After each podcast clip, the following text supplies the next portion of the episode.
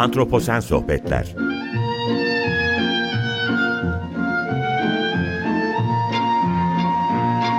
Hazırlayan ve sunan Utku Perktaş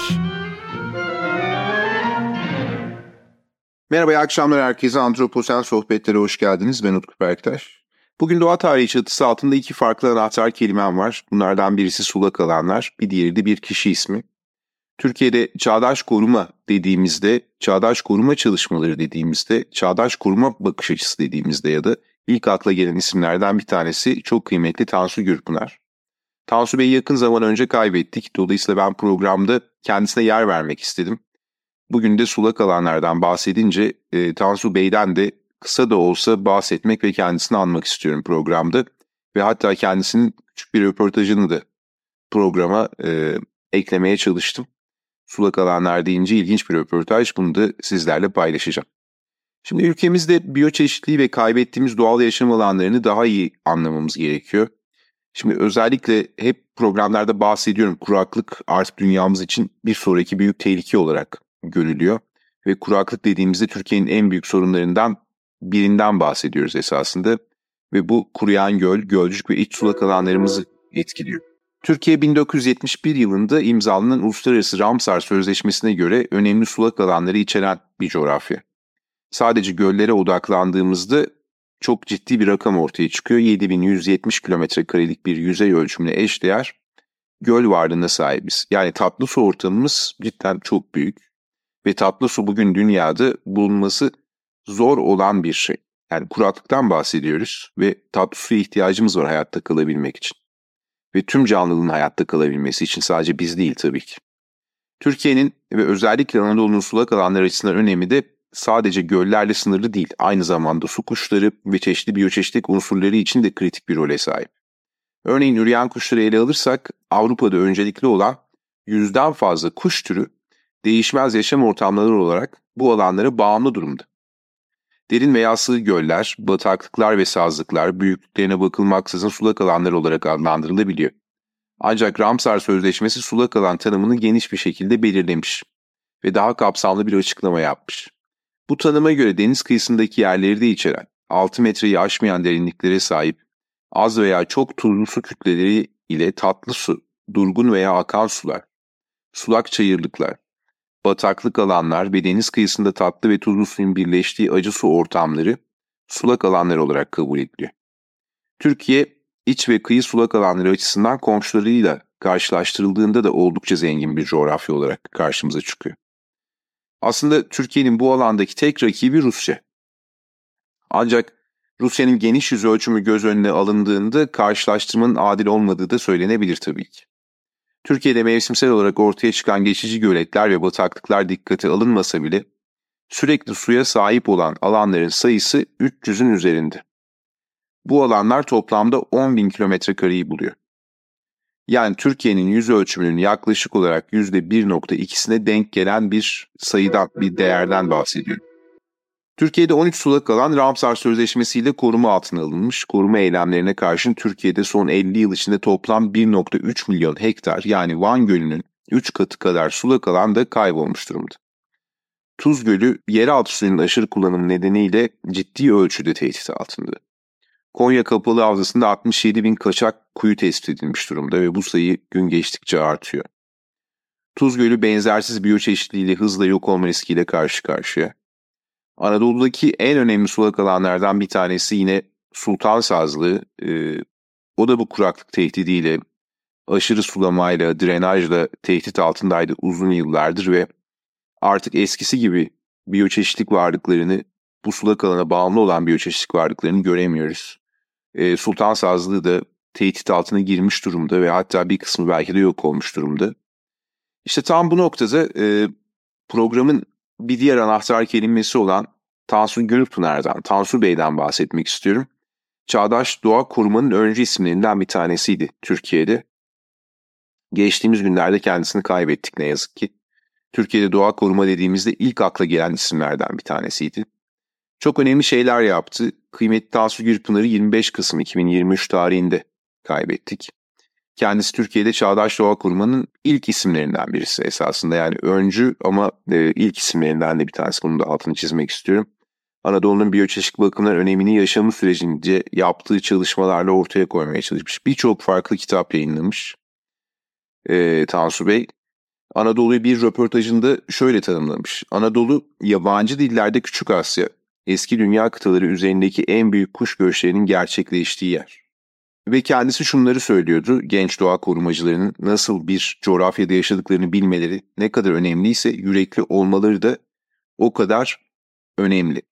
Sulak alanlarımızdan bahsedince de e, Tansu Bey'i anlattığı ilginç bir anısını ve özellikle az önce söyledim e, Sultan Sazlığı'nı. Sultan Sazlığı ile ilgili e, bir anısını burada kendi sesinden sizlerle paylaşmak istiyorum. Aralık'ta hayatımda gördüğüm en büyük Andık popülasyonunu ben Sultan Sazlığı'nda gördüm. Zaten Andık'tan başka da pek kuş yoktu Aralık'ta. Burası önemli bir yer. İlkbaharda da geleyim dedim. İlkbaharda gittim. O zaman işte her yerin kuşla dolu olduğu, flamingolar, pelikanlar, turnalar, e, bütün balıkçılar, ötücüler, e, aklınıza ne gelirse şeyde Sultan Sazlığı'nda. Fakat kaçtı 72 yılıydı. Yayyalı Orman İşletme Müdürü'nün masasında şöyle şu kalınlıkta bir kitap gördüm. Üzerinde Develi Projesi yazıyor.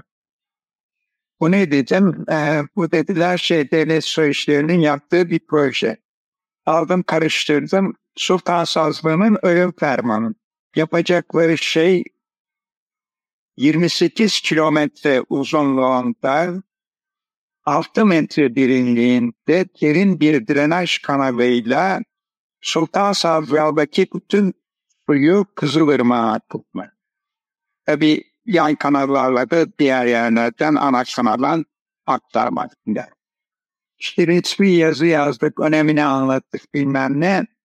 Onlar da bize işte en iyi projemizdir diye cevap verdiler. Toplantı istedik, kabul ettiler. Toplantıya gittik, ee, işte dilimizin döndüğü kadar tekrar anlattık. Hiç yani duvara söylüyormuş gibi.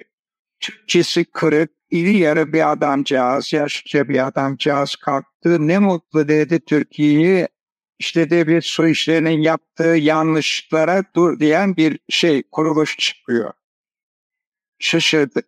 Ondan sonra işte ben takdimi yaptıktan sonra o yaşta beyin yanında oturan iki genç yanıma geldi. Raporunu sen bir alabilir miyiz dedi. O zamanlar daktiloyla bir asıl iki kopya, iki periyot çıkarabiliyorsunuz. Ne fotokopi var ne bir şey.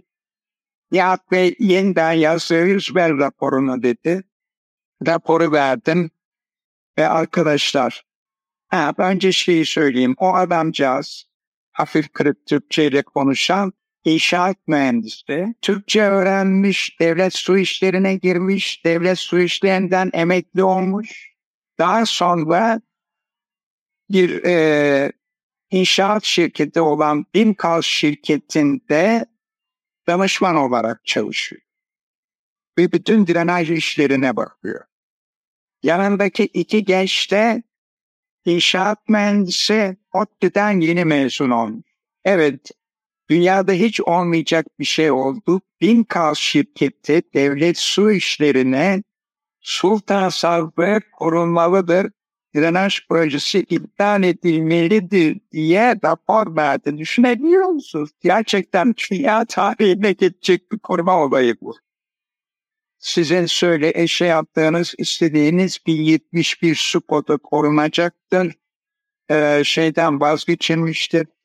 Drenaj projesinden ve e, ekolojik yapıya dokunulmayacaktır şeklinde bize e, şeyin kurtulduğunu bildiren bir yazı. Bu ilginç röportajı ben Doğa Derneği'nin sosyal medya hesabından aldım. E, Tansu Gürpınar'ı burada saygıyla anıyorum. Kuş Cenneti Milli Parkı dediğimizde Tansu Gürpınar'ın yıllarca süren çabalarının bir sonucu olarak Türkiye'deki doğa koruma uygulamalarının başarılı örneklerinden biri olarak uluslararası çevrelerin dikkatini çeken bir proje olarak bizim karşımıza çıktı ve bugün Kuş Cenneti Milli Parkı'nı Tansu Gürpınar'a borçluyuz esasında. Gülpınar'ın Türkiye'nin doğasına yönelik çok sayıda kitabı bulunuyor. Ve e, değerli Tansu Gürpınar'ı burada bir kez daha saygıyla anıyorum. Şimdi sulak alanlardan devam edecek olursak Türkiye'de sulak alanları etkileyen en büyük tehditlerden biri hidroelektrik santralleri yani HES'ler. Türkiye genelinde şu an için 1700'den fazla HES projesi bulunuyor. Ayrıca artan insan nüfusu ve inşaat faaliyetleri bu yaşam alanlarının hızla bozulmasına, sulak alanların yani hızla bozulmasına, dolayısıyla sulak alanları olumsuz etki yapan e, bir durum olarak karşımıza çıkıyor. Peki tek neden kuraklık mı? Tabii ki hayır. Yani tek neden kuraklık değil. Kuraklık sadece tek neden olarak karşımıza çıkamaz. İnsan baskısı, drenaj faaliyetleri, tabii ki küresel ısınmaya bağlı iklim değişimi bunların tamamını e, tetikleyen ve bunların yanı sıra kendini gösteren tehditler olarak karşımıza çıkıyor. Bu sebepler yüzünden maalesef yakın geçmişte birçok sulak alanı kaybettik. Bu kayıplar arasında özellikle dikkat çekenlerinden biri de e, Kırşehir il sınırları içinde Sultan Sazı'na yakın bir yer bulunan uluslararası öneme sahip olan Seyfe Gölü'ydü. E, Seyfe Gölü de son zamanlarda tekrar herhalde e, toparlanmaya başladı.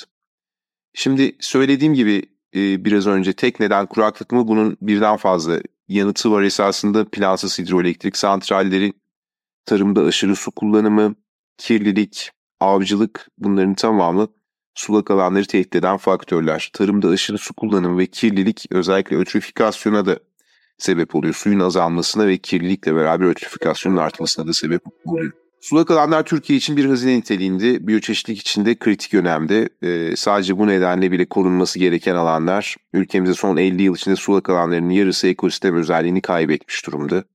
Bu istatistikler çok can yakıcı istatistikler esasında. Dünya Do Doğayı Koruma Vakfı'nın yaşayan gezegen raporuna göre 70 ila 2012 yılları arasında omurgalı türlerinin popülasyonlarında yaşanan en büyük azalma %81 ile sulak alan türlerinde meydana gelmiş. Bu türlerin %25'i küresel ölçekte yok olma tehdidi altındaymış. Bu nedenle acil önlemlerin hızla alınması ülke olarak önceliklerimiz arasında olmalı. İklim ve biyoçeşitlik krizlerini yaşadığımız insan çağında, antroposen dönemde kaybettiklerimizi kazanma şansımız ne yazık ki yok biyoçeşitlik anlamında. Öyleyse sürdürülebilir bir gelecek için artık elimizde kalanları korumak zorundayız. Bu 3.8 milyarlık dünya mirası. Tarihimize sahip çıkmak zorundayız. Su kaynaklarımız ve sulak alanlarımız için de somut adımlar atma zamanı çoktan geldi, geçiyor. Bugün programda doğa tarihi çatısı altında sulak alanları anahtar kelime olarak tercih etmiştim. Ve sulak alanlar deyince bir diğer anahtar kelimem e, çok kıymetli Tansu Gürpınar oldu. Kendisini bir kez daha saygıyla anıyorum. Bugün programın sonuna geldik. Önümüzdeki haftalarda Antroposen sohbetlerde buluşmak üzere. Hoşçakalın. İyi akşamlar diliyorum.